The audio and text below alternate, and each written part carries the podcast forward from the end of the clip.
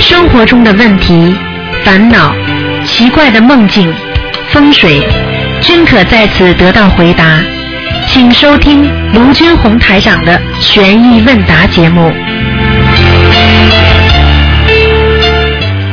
好，听众朋友们，欢迎大家回到我们澳洲东方华语电台。今天是2015年11月29号，星期天，农历是10月18。好，听众朋友们，下面就开始解答大家的问题。喂，你好。哎，师傅好。你好。弟子给师傅请安。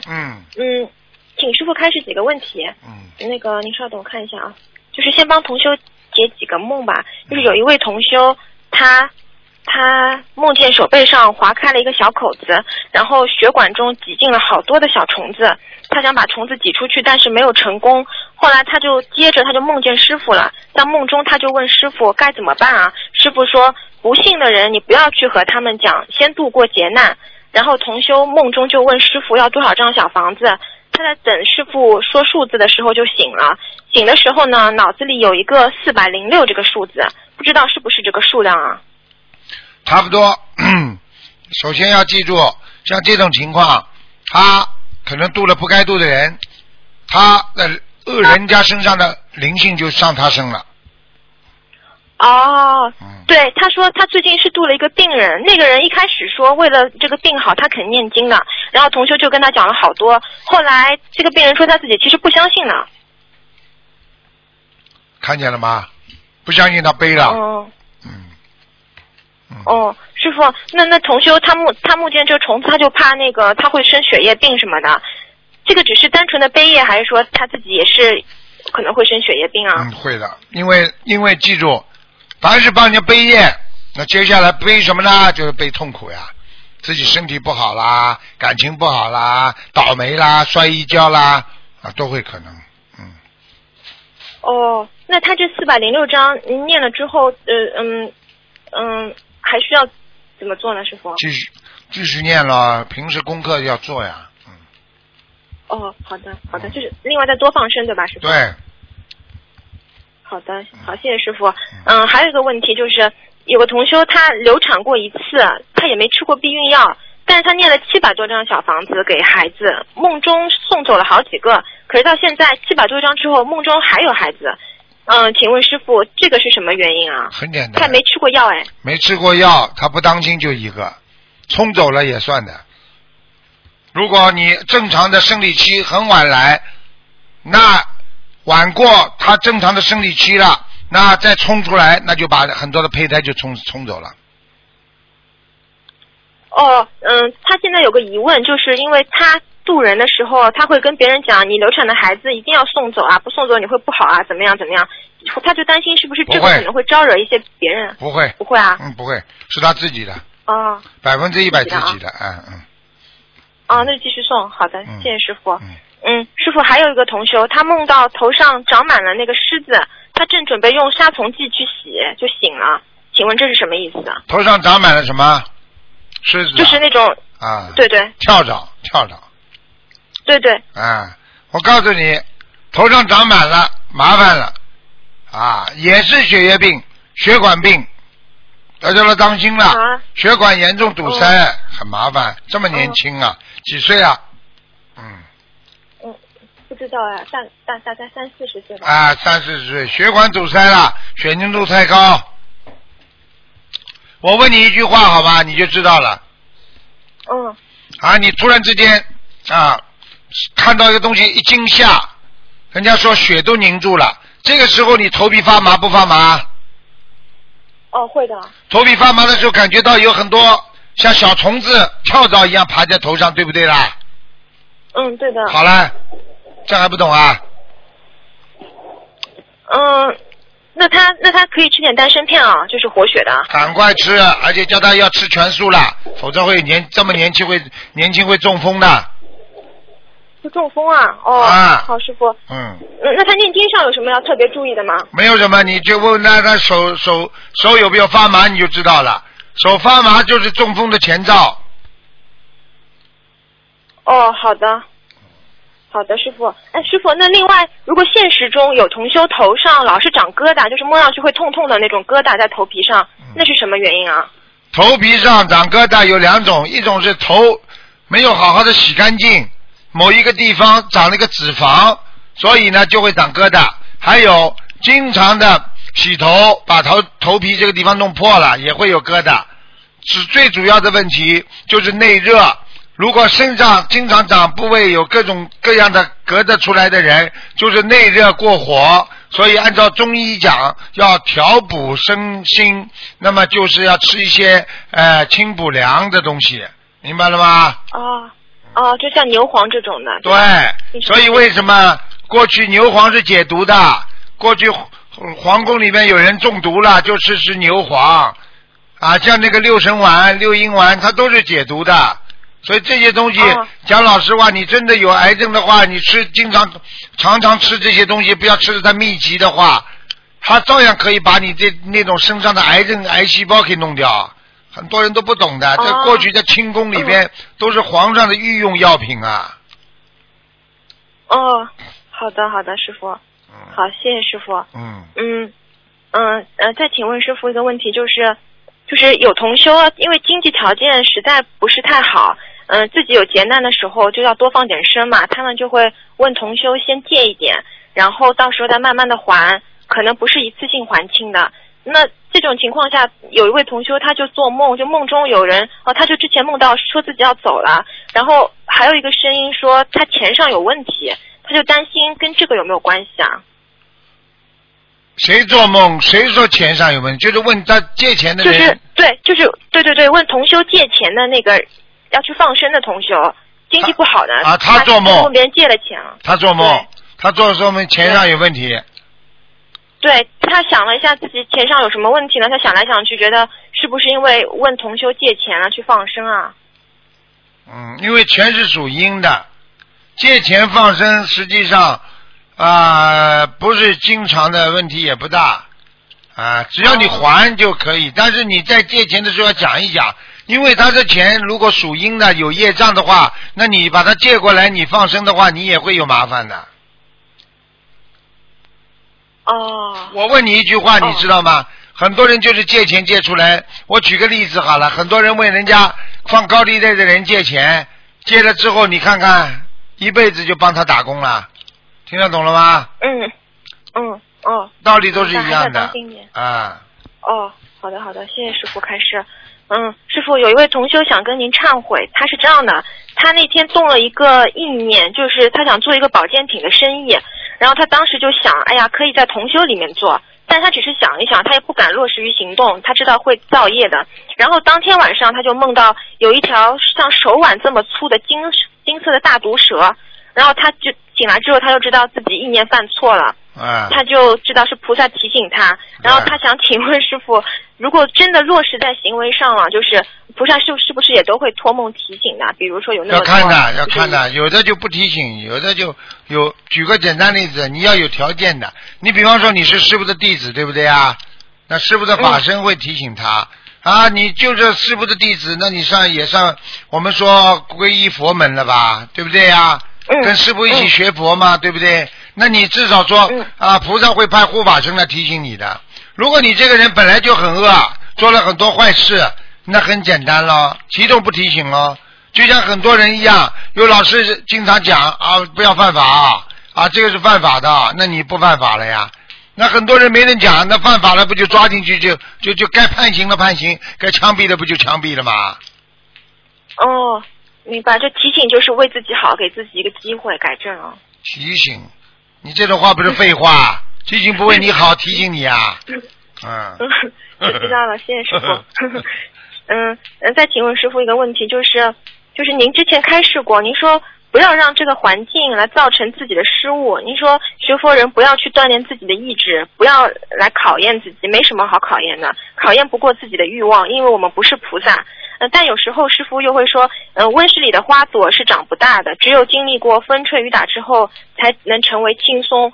请问师父，这个怎么平衡啊？怎么样又不去接触那种五欲六尘，又能够就是长大那种？我问你任何一个任何一个道理它是要根据它的 situation 的，就是它的环境的，明白了吗？比方说师父跑到我举个不好听的例子，如果我现在跟你讲我要你啊好好的努力，对不对啊？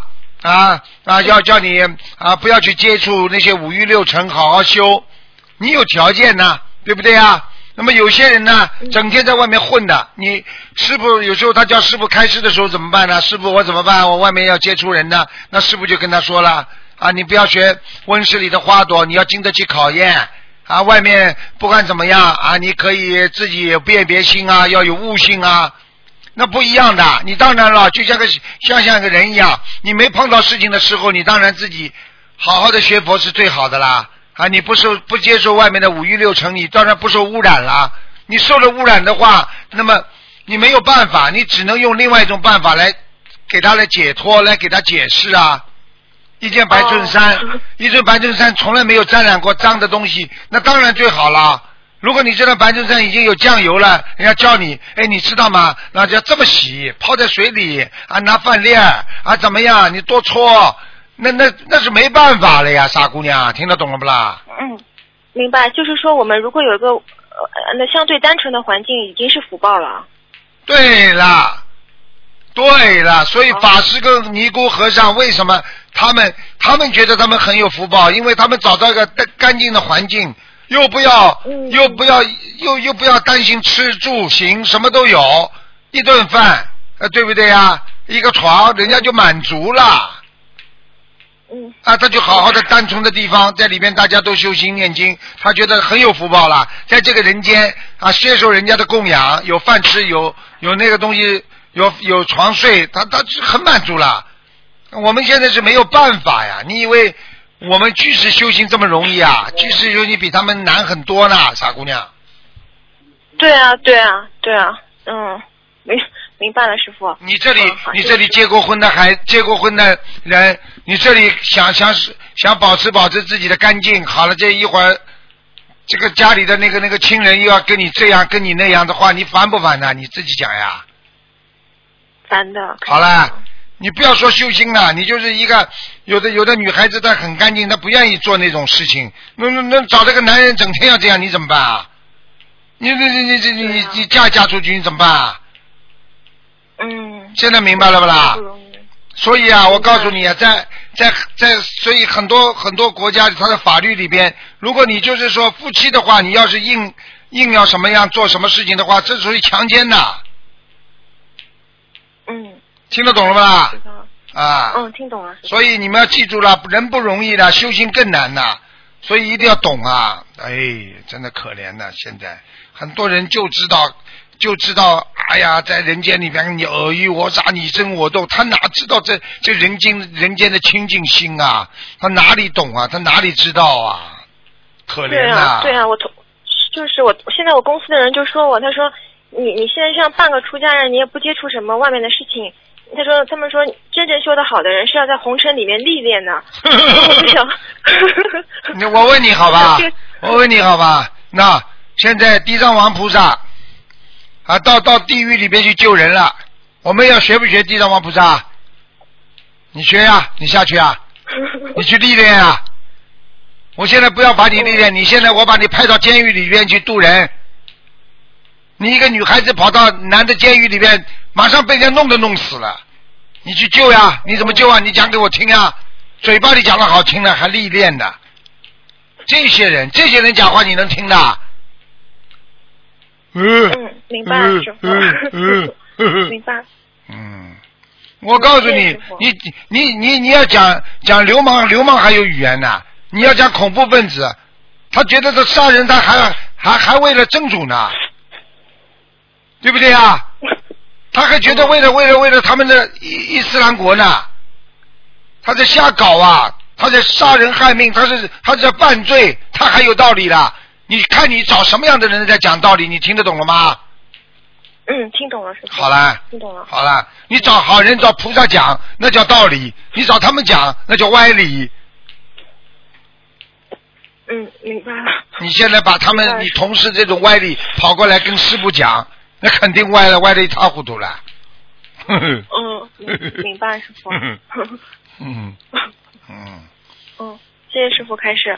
师傅，我再问您一个问题，就是有的人吧，他以前也找别人帮他观过因果，他也知道自己是天上下来的，他在人间要完成一定的任务，但是呢，他觉得自己的任务是要先，比如说在事业上有一个成就，然后造福于社会，以后再入佛道。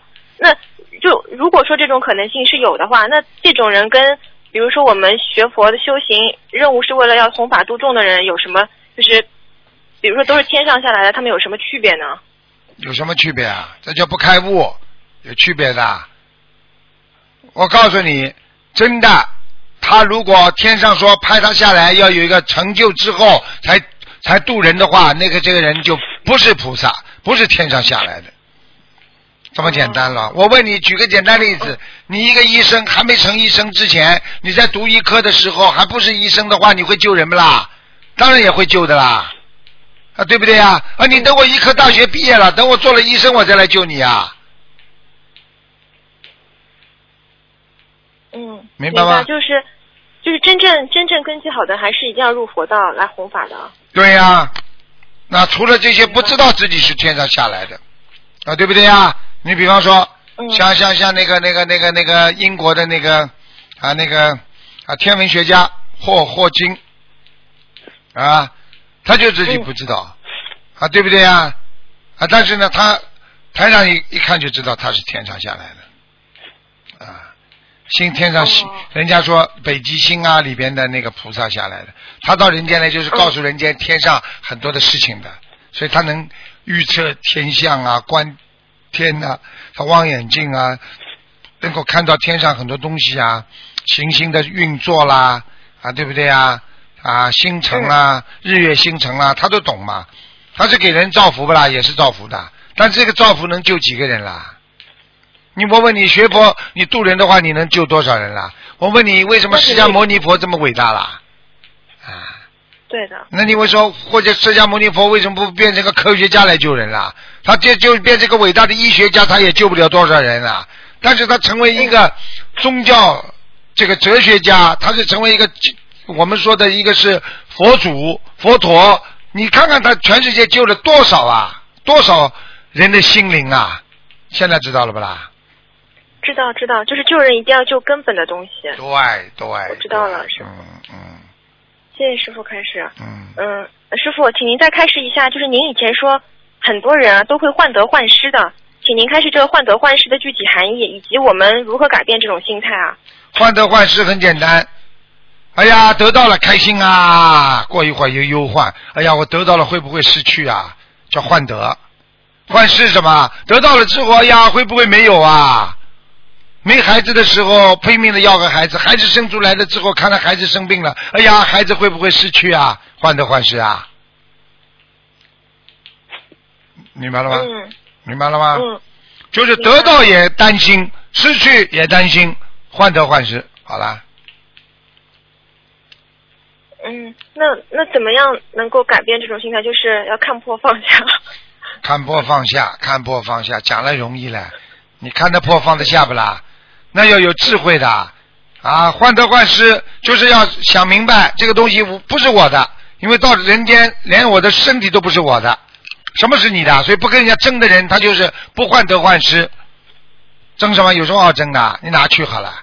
所以人家跟我争的话，你拿去好了，我不要的。有什么要了？拿去，本来就不是你的，到人间来都是借来的。房子是你的不啦？人刚刚一死就改名字啦，会不会放个死人名字在房子上啦？好啦，不会的。好啦，听得懂不啦？听懂了，师傅。谢谢师傅。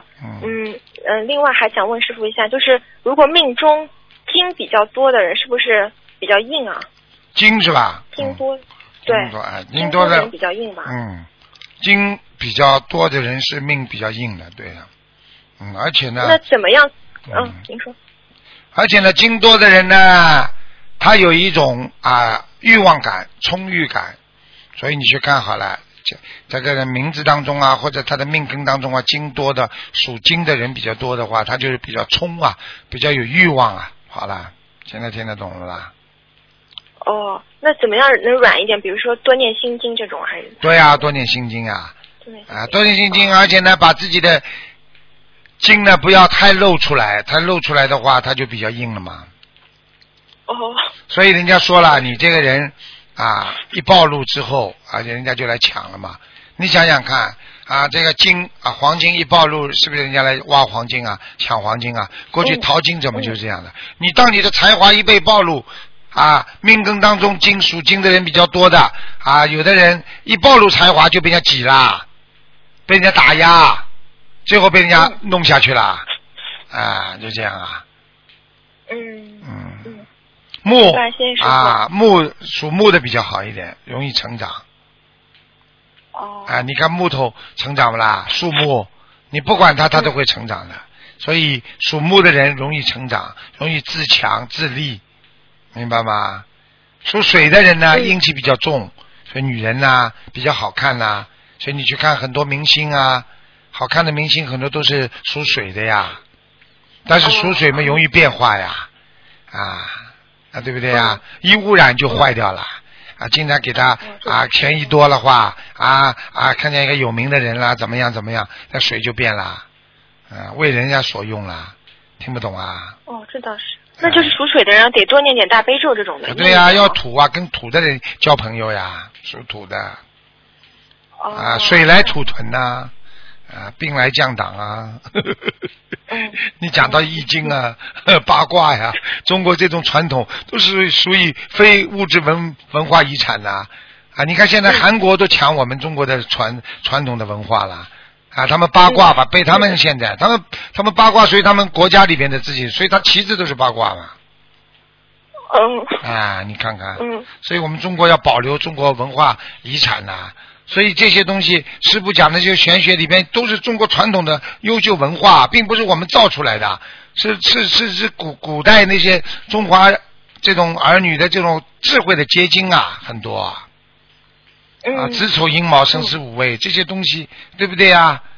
这些东西，这怎么算呢？看天象，诸葛亮看天象，你以为随便看的？听得懂吗？啊，听懂了。啊，好了。谢谢师父开示。师父还有一个问题就是，同修他念礼佛的时候，他有一个意念，就是说念礼佛大忏悔文能消除未来的业障，请师父开示，这是什么意思啊？念礼佛大忏悔文能够消除未来的业障，实际上就是当你现在已经开始在忏悔了，对不对啊？你说我以后不做了，你是不是以后不做了？是不是你已经忏悔了以后的业障了？哦，就是没有不造新的业，没有新的业。啊，这不懂啊！哦、啊，明白了吗？我、明白，师傅、谢谢师傅，谢谢师傅。师傅前几天有位同修梦到您，然后梦中您说我叫我的名字，说我太梗了，你用上海话说我太梗了。是脾气太倔呀、啊，脾气太倔呀、啊！你这孩子。这种孩子多呢，啊，我们东方台还有呢，啊，脾气倔得不得了，啊，不卖账，最后，过去自古以来不卖账，看看历史上吧，不卖账哪个有好结果的？明白了吗？那怎么办？那我就是多念点心经啊。就是不开悟，把人家看得太死了，你根本不知道这个世界一切都是因缘果报。所以你今天你再怎么样，你以为你是对的，实际上因缘果报，你今天接受这个报了，就是你的因造成的，没有什么对错的。这个世界什么对错啊？啊，对不对啊？你告诉我呀，有什么对错啊？过去很多人做的对的事情，现在说是错的；过去很多人做的错的事情，现在说是对的。你讲得清楚的。我们今天做的事情，可能几十年之后有人说我们是对的，有人说我们是错的，你讲得清楚的，不是因果报应吗？对不对？想一想啦，想一想我们就知道了。过去啊，比方说你梳了一个头啊，这个头当时哎呦漂亮的不得了，大家都羡慕你。你现在把这个头再梳出来呀、大家就笑你。我讲对不啦？就是不会圆融，对的，是不是？就是我就是不会圆融，就要不就这样，要不就那样。那不可以啊！中庸。你们这些孩子都是前世都是男孩子投胎，所以都太像男人了。什么样子？我也觉得肯定是男的。什么样子？不会圆融，就不会包容，就不会怎么样做人。讲了现实点，就是不会做人。人要做，学佛就是做人。你怎么不学学师父啊？师父对你们弟子这么严格，我对外面的人如果没有修的人，我会这么严厉不啦？关我什么事啊？你不修的话，无缘众生，我有什么办法管啊？我救不了的，对不对？嗯嗯。好啦。师父，那怎么样才能圆融啊？怎么有圆融慈悲啊？做人的时候，把人家都看成好人，对别人善良一点。只要想到我，只要付出，我就会得到。对别人都要付出，不要眼睛都看不惯，嘴巴说不好听的话，行为做很难看的动作就好了吗？圆融，圆融是你的心，你能够原谅别人，你就是会圆融的人，听得懂了啦？哦，你心中老不原人家，不原谅人家，你能圆融别人的，明白了吗？哦，知道了。好啦。嗯，明白。嗯，谢谢师傅开始。那今天就问到这里，谢谢师傅。再见啊，再见。师傅再见，你保重，再见。再见。喂，你好。喂，台长，你好。你好。请台长解几个梦。啊。我在5月份的时候，我梦见我和几个人在一起，然后我们发生很严重的车祸。突然有一股力量将我们几个人移走，移去了安全的地方。在移动的时候，我就知道是菩萨在救我们，然后我们也没有受伤。这是预示梦还是应调呢？要看的，要看。首先你边上几个人你认识不认识？我就记得一个人是我认识的网友。网友是吧？嗯。啊，这网友现在还跟你有关系没有？这段时间没有聊天，没联系。没联系是吧？嗯。嗯。好了，那就要当心了。嗯。哦。没有聊天，那就是可能是过去了，已经过去了。嗯。哦，不是，他还在呢。不是啊，就是你这个灾已经过去了。哦，已经过去了。啊，是我问你，你前一阵子有没有出过车祸啦？没有啊。没有啊。没有出车祸。啊，那你有没有什么其他小的灾啊？小的灾。坐人家车子上有没有啊？可是没有发生什么事情啊，车上就是这是我5月份时候做的梦，然后我大概两个月，好像1个月前就感冒一次就没有了，就没有什么事情。从你这个梦来讲，应该是过去的，没有什么梦，没有什么未来的，因为如果上面的人都有，只要有认识的话就没关系，没有认识的话可能就是灵性了啊。哦。然后我在10月份的时候，我又做了一个梦，我梦见和3个女孩子在一起，然后当时我觉得，就是我们加上我是4个人嘛，当时我觉得我们4个人都是学佛念经的，当时在一大街上有几个人不知道是不是恐怖分子，几个男人拿着枪一下车就向人射杀嘛，很吓人。幸好我们几个人就在另一条街，就马上偷偷的离开。镜头一转，我们看到我们4个人坐上电单车上离开了。当时感觉就是我们学佛，菩萨保佑我们避开危险了。哎呦！然后这个梦是有一个，对，就是有3个女孩子嘛，其中一个女孩子就是我朋友，她也在澳洲嘛。嗯，麻烦了。嗯。会预示梦，嗯。是哈，当时因为是10月份做的嘛，然后11月份时候不是有恐怖事情嘛？对。啊，对啊。我告诉你，当心点吧。反正师父跟你们讲啊，反正人太热闹的地方少去。嗯。最近这一段时间，凡是人太热闹的地方少去。我讲话你们听得懂就好了。哦，好的。明白了吗？嗯，明白。就是这样，嗯。然后我有一次念完忏悔文呢，晚上梦见有一只像大脸盘一样很大的蝴蝶要靠近我嘛，因为我很怕虫子的，我就不让它靠近，然后它又变成一只正常大小的蝴蝶，在我手背上吻了一下，然后就飞走了。嗯，扎了一下嘛，就扎了一下了，还吻了一下，讲得这么好。不是，他是真的吻的，他不是扎的，我就很奇怪，他为什么在我副手背上吻了一下？哎呦，你不得了！这跟我忏悔是连蝴蝶都爱你，是不是啊？你的意思啊？不是啊，我这是不是这是什么冤亲债主什么的？嗯，念小房子嘛就好了，嗯。哦。嗯，开心的。哎呦，蝴蝶吻了一下。登个广告吧，到我们电台做个广告啊！不是了，现有某某某女士啊，被爱情所染，被蝴蝶美丽的蝴蝶吻了一下。好啦，傻姑娘，嗯。然后我有个朋友，他很奇怪，他呢，他在几个月前梦见自己在一个人在家里，然后当时他在想，哎，我老公快生日了嘛，然后当时他一个人在家里，那些家具呢都倒下来了，像地震一样，他就很害怕，一边跳一边念经，醒来后也很害怕，他就当时就怕，因为他老公11月份的时候生日嘛，他怕到11月份的时候是不是有地震还是什么的，嗯。然后这是什么意思呢？当心点，反正记住了，反正这个现在这个天时，反正麻烦比较多，天灾人祸很多，地震啊、水灾都有。哦。多帮祈求国泰民安，多多祈求自己平安，平安就是福，不贪不求就是福。好了。嗯。然后呢，他就过了一段时间，然后那天打雷嘛，他家在中国，然后打雷的时候，那天他回到家就看到他整个玻璃被震裂了，被震裂以后，然后呢，然后又到了现在10月份，他又想起那个地震的梦嘛，他就很害怕，就求菩萨保佑，然后晚上就又梦见了他在路上走，然后天上有一条雷电，总是打在他前面的1-2米嘛，他很害怕，一直避开。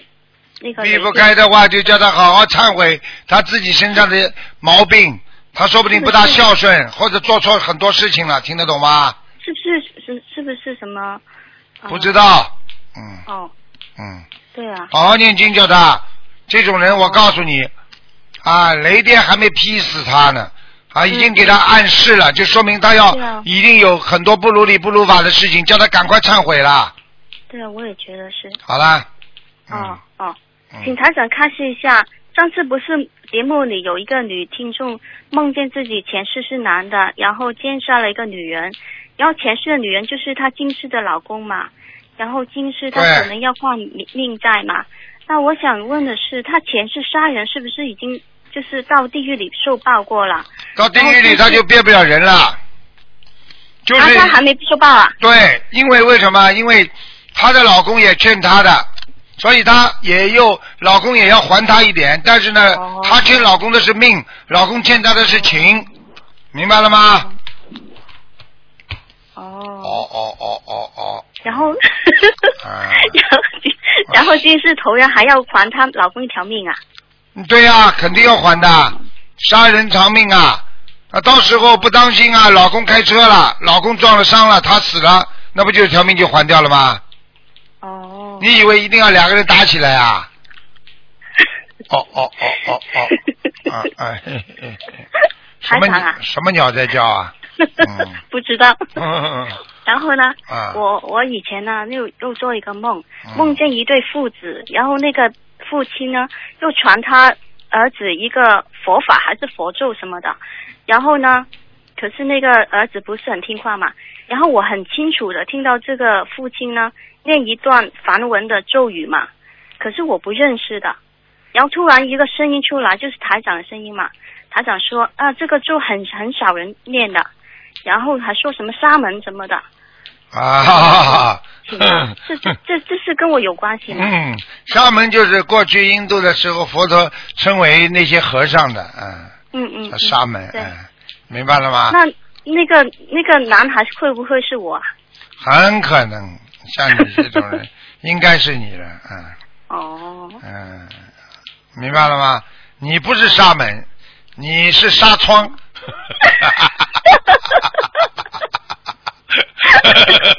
你纱门做不到，只能纱窗防防蚊子苍蝇。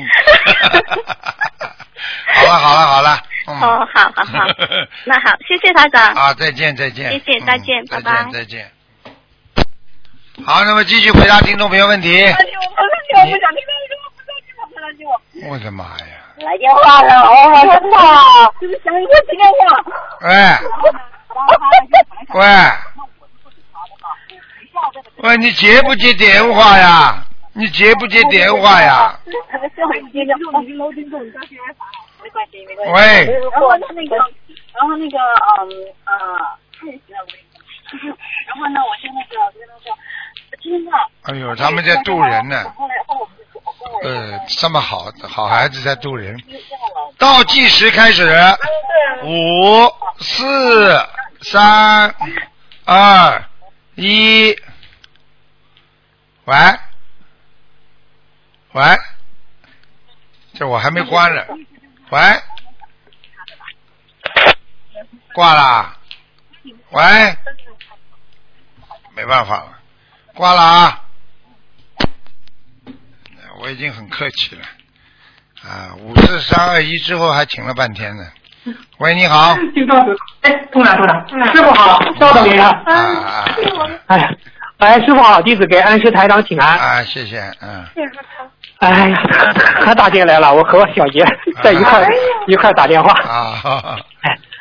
啊，师傅，我小姨不是给您放了3万条鱼之后，她的心脏病好了，她感恩师傅，她许了愿了，她说从此再也不给自己放生了，就是全部给师傅放生。哎呀，不要，要给自己放，没关系的。她说是，没关系的，师傅都回向给她了，嗯。啊，他说是师父，他说他的命就是师父救的，真的。我小姨以前学佛已经20多年，但是都是走过弯路，也被人骗过。他说遇到了心灵法门，真的是很有效，都真的是把他救了，真的是这样。就是啊，因为末法时期，我们说真的佛法降临，也是一个我们人间的福报，真的，师傅，我小姨跟你说2句话，您稍等一下。师傅。你好。师傅好。哎呀，师傅。傻姑娘，你自己也要放生的啊，听得懂吗？我许愿了，我就是全家人给师傅放生。我跟菩萨许愿了，我就说，我们全家人哈，每次放生都要给师傅放。啊，你们自己也要放，给师傅放一点点就可以了啊，每次放。我就给师傅放，有师傅的，再有我的，我不给我自己放了，我的命都是师傅救的，我还要给师傅放。要一定要自己也要放，听师傅话啊。师傅，你给师傅放个1条就可以了，5条1条都没问题啊。师傅你太伟大了，师傅，我跟你说，我现在身体非常非常好了，师傅。我现在是师傅，我现在身体非常非常的好了，我感恩师傅。每天走路，每天要走路啊，要走路。好的。师傅，我想跟你说，就是我想2015年的12月份去马来西亚拜师，师傅，你加持加持我吧，师傅。好。让我顺利的拜师成功。好，没问题。感恩师傅，师傅，我还想让一个师兄，他也想跟我们一起去拜师，你也加持加持他吧。好的。他是74年的。知道了，没问题的。感恩师傅。好了。再一个，我也想，师傅，我那个渡人太少了，我想让师傅加持我，让我多渡点人。没问题。你自己先把身体好好的养好，明白吗？有这个心就好了，有这个心念就好了啊。感恩师傅。好了。让我外甥李伟红快点跟你讲话啊。好。师傅好。我小姨就是，真的是从小就是心地善良。他很善良。我师傅现在问你问题啊，师傅开始过就是属马的和属虎的马马虎虎，师傅这个马马虎虎结合是不是共性还是个性啊？实际上这里边有共性的成分的，有这个共性的成分。马马虎虎虽然是一句话，但是代表着它的这个相生相克啊。因为马跟虎在一起的话呢，也不闹的，也不是会很搞的，只不过大家都迷迷糊糊过日子，就是所以很多属马的和属老虎的夫妻呢吵，但是从来也坏不到哪里去的，搞弄弄，马马虎虎过日子啊。明白了，谢谢师傅慈悲开示。下一个问题，师傅，一个人缺乏魄力和自己的先天性格有很大的关系，通过这个怎样让自己就是这种有这方面的大的改变呢？请师傅开示一下。你说什么？再讲一遍。师傅，我再说一遍吧。一个人缺乏魄力和自己的先天性格有很大的关系，那怎样让自己这方面有很大的改变呢？师傅开始一下。明白。实际上，一个人的魄力跟他的信心有关系。很多人，我们过去中国传统讲一句话叫艺高人胆大，对不对？你这个人没有这个心中没有这个愿望，没有信心，你什么事情都没有魄力。所以很多人为什么胆子小，做不出大事？因为他根本想都不敢去想所以要靠锻炼的。有的时候人锻炼的出来，那也要你自己勇敢的去闯的。那有的人锻炼不出来，那么就是你连给自己的这个机会都没有。所以要想一个人有这种毅力的话，首先要去试，第二要找到一条正道再试，那就不会使偏差，否则的话呢，你就算试的话你也会失败的，明白了吗？明白了，谢谢师父慈悲开示。下一个问题，师父说过凌晨12点到5点不要念经，那我们度人有没有时间限制呢？实际上最不好的时间是2点到5点。5点，这个是属于阴时，这个时间是非常麻烦的。这段时间是属于人家说属于鬼出来的。一般的呢，如果早上4点钟这个时候还可以，其实最不好的这个时辰呢，就是2点到4点。半夜那渡人这方面时间是多少？一样，晚上都不要。一般的说渡人的话，这个人不相信的话，你最多渡到12点钟了，不要再超过。如果这个人相应的话，你跟他聊聊佛法，可以聊到1点2点都没问题。明白了。谢谢师父慈悲开示。下一个问题，师父就是说是也开示过心灵法门同修在集体放生时，很多龙菩萨、龙天护法都会来。那我们大日子集体放生时，现场许大愿是不是比自己在家里许愿的效果更好呢？这要看的。如果你在家里呢，心比较静，在那里呢心不是太静，这是第一个。第二个呢，你在家里的话呢，他的护法神呢就是你管你的护法神，他来听你讲许愿。在那里呢是大家一起许愿，大家一起许愿的话呢，就不一定是你的护法神过来，你听得懂吗？所以就像每个区域有一样片警一样的，他每个警察他管不同的地区的，他每一个护法神管不同的你的住的地方的，所以他以住属为，就像跟土地公公一样的，明白了吗？对，是的。谢谢师父。谢谢师父慈悲开示。那我再下一个问题，我再举个例子，比方说某一个地方，大家今天搞个大活动来了很多的领导，但是这些领导不一定管你的，是不是领导？是啊，就这样。是的。明白了。谢谢师父慈悲开示。下一个问题就是说是自己在家拼命的念经修清净心和拼命的度人却很少时间的修心，哪种境界提升的更快？实际上呢基础和造房子要同时进行，一边打基础一边在造房子。如果你单单打基础，你可能基础打得好的话，你房子也造不起来。你如果单单在造房子呢，你基础没有呢，房子造好了要倒塌，所以这就是这么一个矛盾问题。所以人必须要自己做功课，又要修心，又要度众，所以这个就是很难的，很不容易的。明白吗？哦、是，哎。明白了，谢谢师父慈悲开示。师父，念经做功课有两种方式可以有功德，一种是无求念中念经，还一种是有求，但是为了可以更好的救度众生而念。请问哪种方式功德更大？刚刚有人问过了前面这个问题。不好意思，好吧。下一个问题，有同修发心组织放生，却因此不如理如法的事情而被业敛财，请问如何防止好心办坏事？请师父开始。那就干净啊，人要干净啊。一个人不干净的话，就是好心的话也是办坏事啊。啊，叫你去帮助别人管钱，你把人家钱偷了一去，那你这个人还算好人吗？你怎么样来如理如法？你要知道这些钱不能拿的，你至少要知道，人家把这些钱拿出来放生的钱，全是家里有难有困难的啊，对不对啊？比方说有生病的，那这些钱都是有业债的，都是有业障的。那你把人家的钱拿了，你拿回自己家里，你家里不就倒霉吗？你就等于把人家的业障拿回家了呀。你这种最起码的道理懂了之后，你就不敢拿人家这种钱了。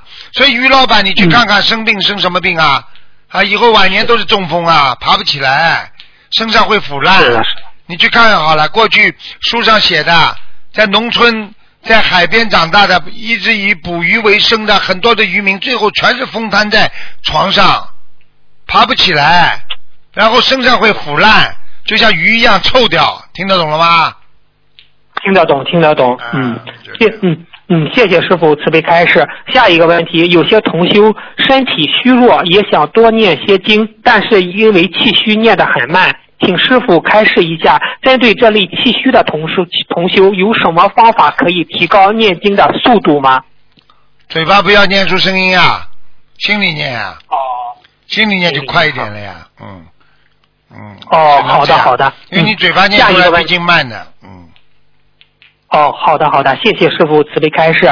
下一个问题，师父讲念经时心要在经文里，请师父开示一下，有什么方法帮助心融入在经文之中呢？请师父开示。用耳朵听呀，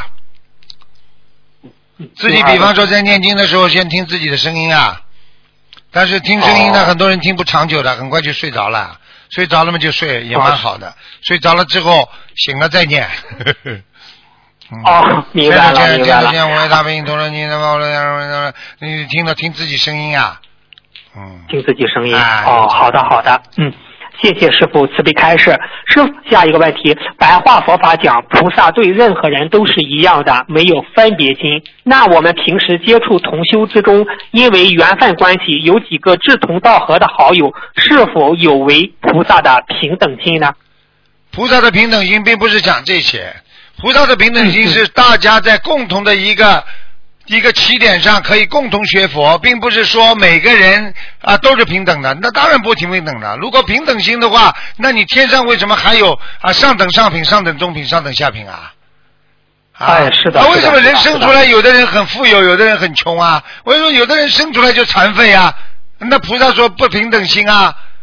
这不是这样，是叫你看人平等，然后呢大家都在一个起跑线上，大家都有这个权利来学佛，这是平等的，学佛是平等的，听得懂吗？明白了啊！谢谢师父慈悲开示。下一个问题，师父，我们在放生过程中，有时放生的数目比较大，没有准确的计算到条数，甚至跟菩萨报的大概的条数可能会相差100多条不等。那么我们这样跟菩萨上报有误的数据，会不会造成业障呢？请师父开示一下。这个应该不会，如果谁给你少了，他有业障。如果你自己嘴巴里有误的话，你可以跟菩萨讲的时候，观世音菩萨请慈悲，今天我大约放800条好啦，那你700条嘛，大约呀，菩萨都知道的呀。明白了。你不能跟人家一样讲大约嘛，好啦。大约。好的。那师父啊，即使如果我们报错了数，是不是天官都会准确的统计到我们放生的条数和功德吗？完全是的。天官可厉害了、哦、天官完全算得很清楚的，我告诉你，嗯，哦，他有法力的，明白了，天官有法力的，很厉害的天官。嗯，好的好的。那师傅、啊、我再问一下，就是比如我放了100条鱼，有10条鱼死了，就是这是算我100条鱼还是算我90条鱼呢？如果你放生的鱼死了，那你就不算放生了。哦，明白了明白了。所以为什么很多人放生放了很多死鱼，最后做了很多的不好的梦，护法神还要讲他，为什么？你没有把人家放生放掉。是的是的、哦、啊，那就算这个就算那个鱼贩子他给你是死鱼的话，那也是他的业障，那也是你的业障，因为你把他请出来的时候把他弄死了，就这么简单。哦，是是是是，明白了明白了，谢谢师父慈悲开示。下一个问题就是有些女孩子脸色暗黄，有可能是先天的体质就是这样，请问师父这也和她的业障有关吗？如果与业障有关怎么去改善呢？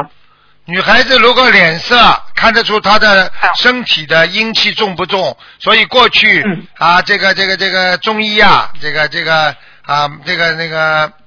看人家的舌苔，看人家的气色，就能知道他这个人的气场、知道这人运程怎么样，他很有道理的，中医啊，啊对不对？那如果一个女孩子脸色发白，那么就是缺血，就人家说血虚啊，阴虚啊。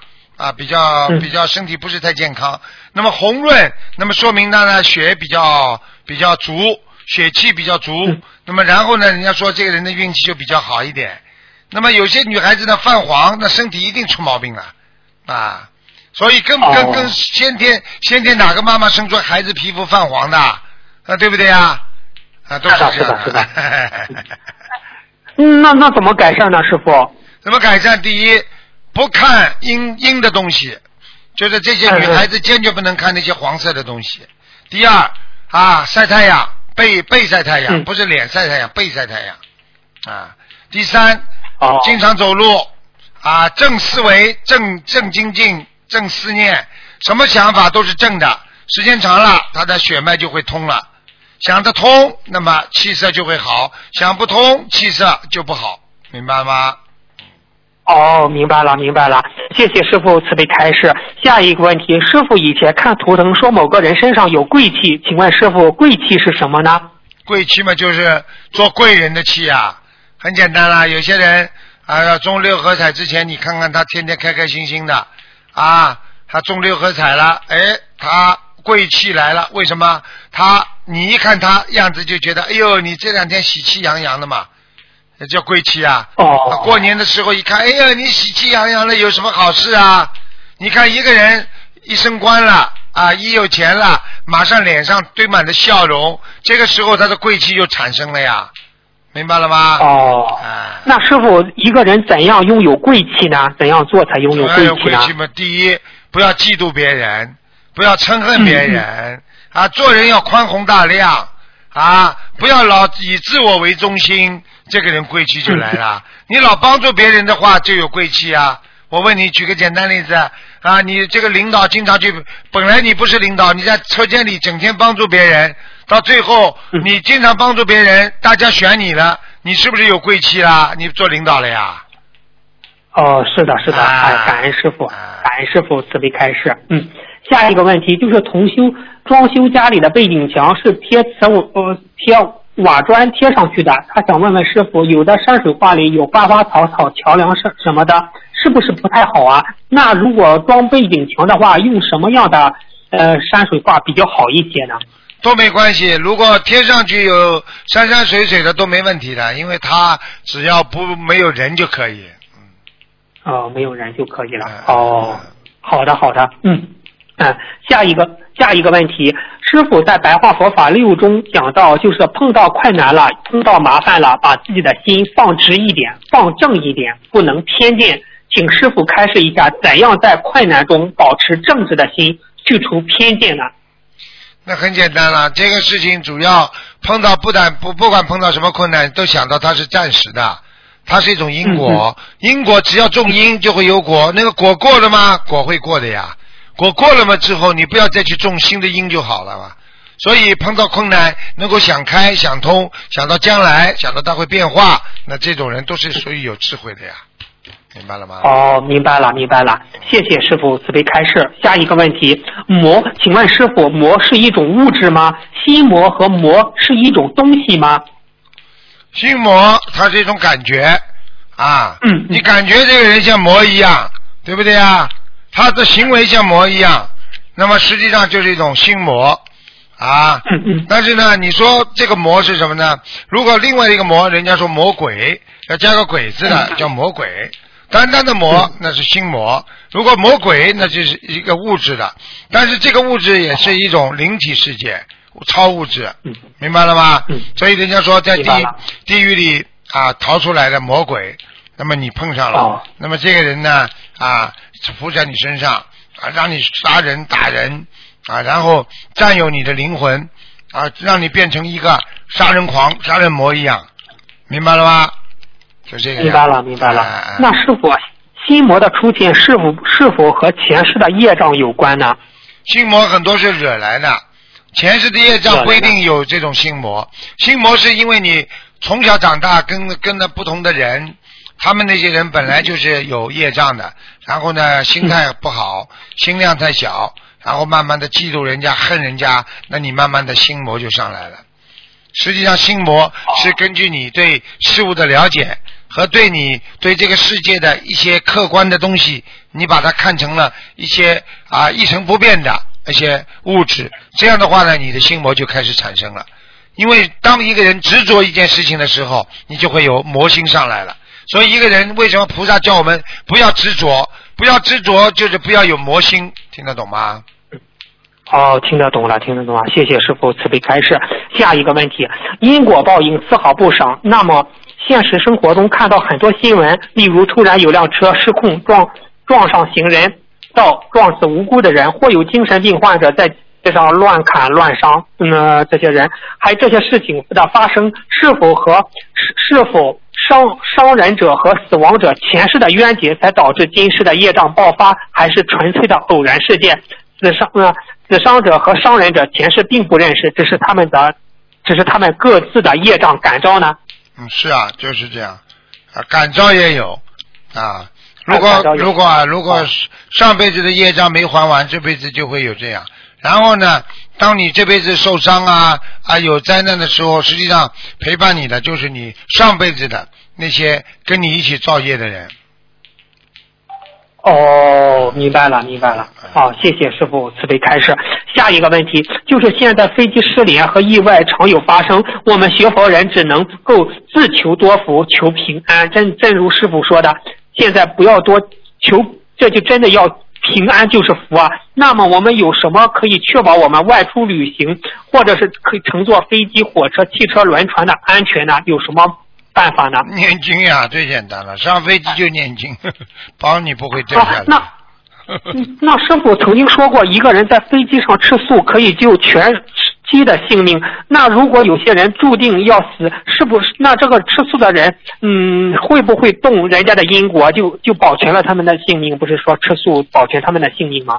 实际上这句话你当时没有听清楚，当时的师父说的意思就是说，过去的空姐只要看见有一个人在飞机上吃素了，他就觉得他这架飞机安全了，听得懂吗？是这个概念啊，并不是说一定能保全的啊，是这个道理。所以呢，实际上飞机的安全就是说，你自己必须要当上了飞机好好念经，祈求菩萨保佑我们平平安安到。你不要说了，像我们现在学心灵法门的人，不要说上了飞机的，只要飞机一晃，大家一起念经。哦，明白了。好，谢谢师父，谢谢师父慈悲开示。下一个问题，师父啊，就是这个就是说是母亲，不是看头疼，不是有，就是比如那个妈妈们有几位打胎的孩子，而只有她能够出生，是那么是否证明她的福报比较大，和妈妈的因缘比较深，而其他被打胎的兄弟姐妹和她妈妈的缘分不足，或者是福德不够，所以被流产呢？请师父开示一下。没听清楚。我打个比方吧，比如我吧，我的母亲有几个打胎的孩子，而我就能够出生，是不是证明我的福报比较大，和我妈妈的缘分比较深？啊，那是，而且那是，就是这样，就是这样。因为打胎的就是没福气的，打胎的就马上就成为冤鬼了，嗯，冤鬼啊！你生出来就叫人，进入人道了，打胎的死掉了，那就是冤鬼。那这个人家说小鬼出不来，被查到了，虽然你生出来了，但是照样把你拉回去啊！你已经投胎了，照样把你拉回去，这孩子就胎死腹中了。嗯，哦，明白了。还有这地府的官。谢谢，还有地府的官，一看啊，小鬼啊，你不应该投胎的，你怎么会投到人家这里去的啊？找替死鬼啊，来把他拉下来，死掉了，好了。哦，明白了，谢谢师父慈悲开示。下一个问题，师父您开示一下无爱心吧，该怎样拥有无爱心呢？哪个无啊？哦，无就是。哎呀。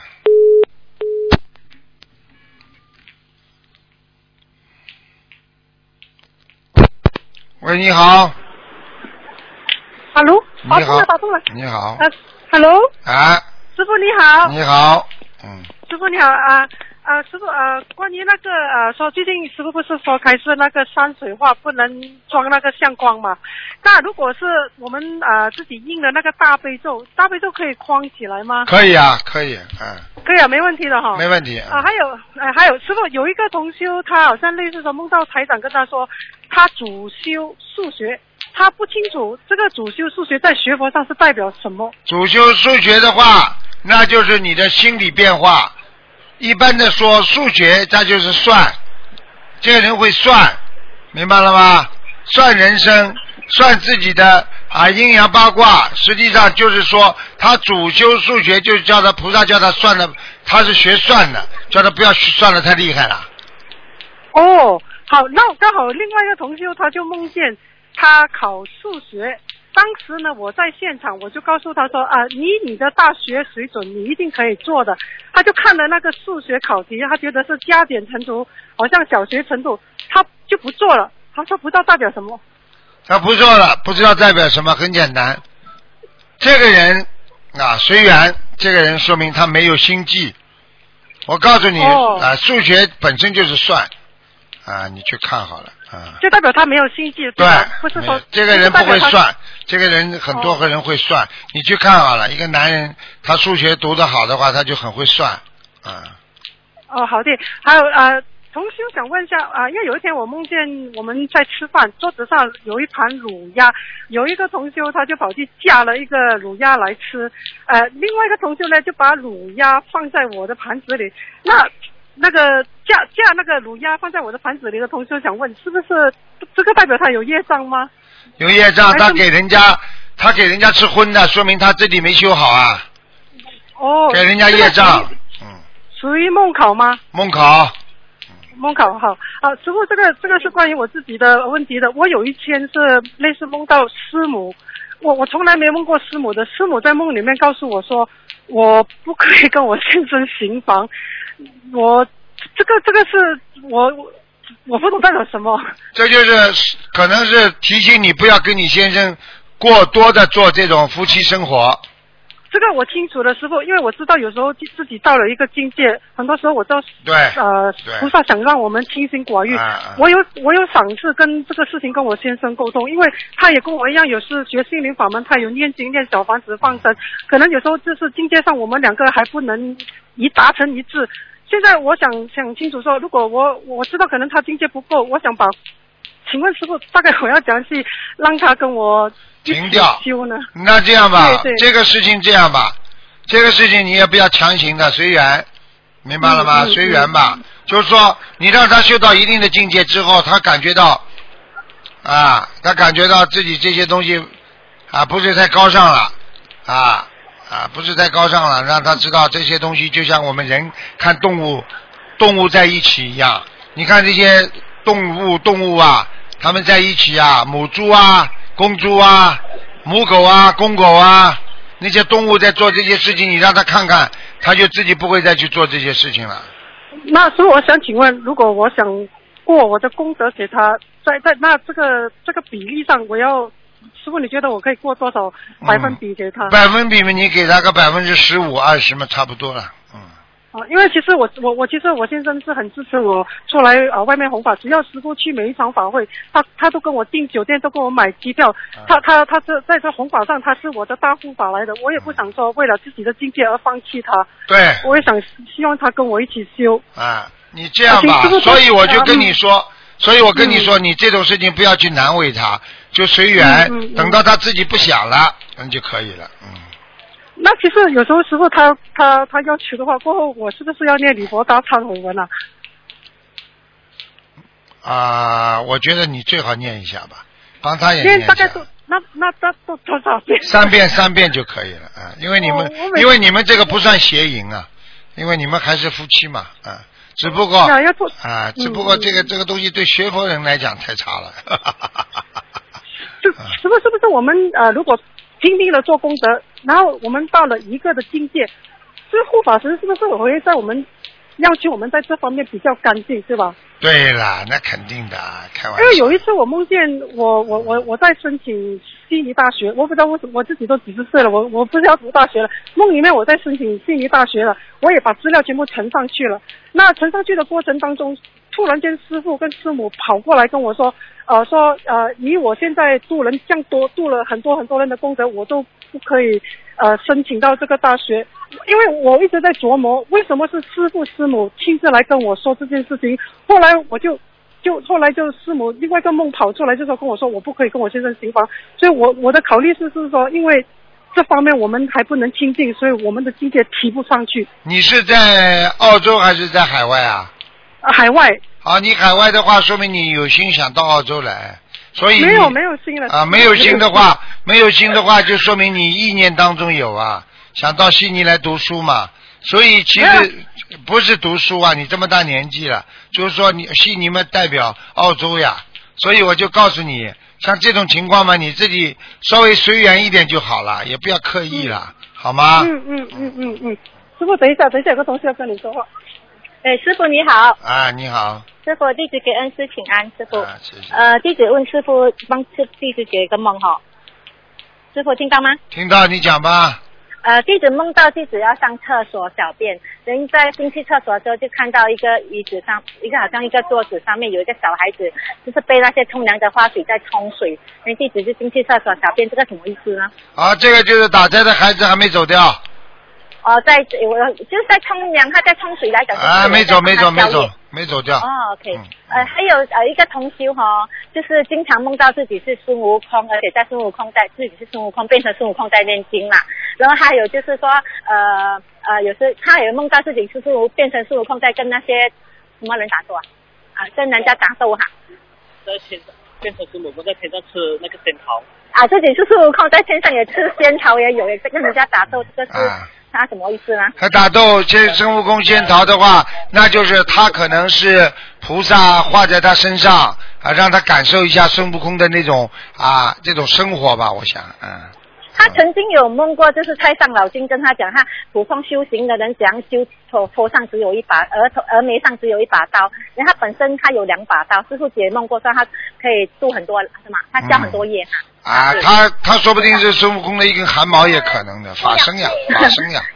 而且他最近就是在做工的时候，他有听到菩萨传一个音，就是很慈悲啊柔软妈妈的声音在跟他讲说，悟空你是时候出来了啊。你看一念中就知道他出来弘法，所以他现在跟着我弘法，现在在现场法。他这个悟空嘛，也就是可能是他的一个法身呀，菩萨的一个法身呀。就是他其实他就是大圣菩萨的法身啦。啊，有可能的，哎。哦，因为他。你不要讲，你这样讲的话，他以后会迷失方向的，而且他会到处去讲啊，台长讲我是法身，到时候就乱来了，那么魔就上升了，听得懂吗？也绝对不能去讲谁是菩萨的，有的时候师父看出他有菩萨法身在他身上，我都不能讲的，一讲的话他马上就出去开始乱来了，你知道。但他会功高我慢呐。啊，不是功高我慢的问题了，他会做错事情的啊，明白了吗？嗯，明白明白。好了好了。还有师傅还有一个问题，就是有同修就梦到说一个天在天上莲花池，一个老人家就是带他上一层一层的莲花池，然后这个老人家就叫他自己去找他的莲花，然后他本身就是说一直找不到他莲花，莲花很多啊，可是他找不到，这个梦什么意思呢？他今年才刚拜师哎。刚拜师莲花找不到，就说明他已经把莲花掉下来了。啊。掉下来呀、啊，嗯，那怎么办？那怎么办？好好的发大愿，嗯，啊，好吧。那老人天上莲花池都有一个老人家在管的，那老人家好像是拿着一个什么浮尘的。对，我告诉你，那有一些人以后这样，以后有一些人，比方说知道自己莲花掉下来了，或者没有名字啊，或者没有什么东西啊，那这个东西呢，就是说师父在。收弟子的时候，让他自己站在门口啊，在门口自己好好的祷告。这个时候呢，菩萨很多，师父感觉一下，师父这个时间是把他们拖上去的时间，要他赶快在门口祷告，周围好像没人一样，他照样可以再上去一次，听得懂吗？哦、因为师父把他们推上去的时候，根本不管这个房子的外面的外围空间都有，所以很多过去的义工在门口。他们如果不是说笑在门口很认真的话，他们都能感觉自己上去的，听得懂吗？好了。感觉是。那师傅他是什么原因会掉下来呢？什么原因嘛？自己不精进啦，做错事情啦，啊，或者就是骂人啦，火烧功德林啦。他才18岁。啊。到多呢，这种原因太多了，好吗？需要忏悔吗？嗯，看情况吧，老实一点。啊，师父如果啊在拜师的时候啊站得远远的，自己好好坐在那里，拿个椅子坐在那里，脑子里什么都不要想，跟着师父啊，感觉师父里面在拜师了，啊，在拖上去了，在许愿了，那就自己在门口好安静啊念经啊，应该能，说不定也能拖上去的，没问题的。啊，可以，感恩师父。嗯。谢谢你，感恩师傅，没问题了，感恩师傅啊，师傅到宝藏12月法会见，再见，拜拜，感恩师傅，感恩师傅，好，再见，谢谢，感恩你师傅，拜拜，我们再重法，拜拜。好，听众朋友们，因为时间关系呢，我们节目就到这结束了，非常感谢听众朋友们收听。好，那么今天因为时间关系呢，不能跟大家再沟通了，电话还在不停的响，今天打不进电话，听众只能在星期二下午5点钟了。好，广告之后回到节目中来。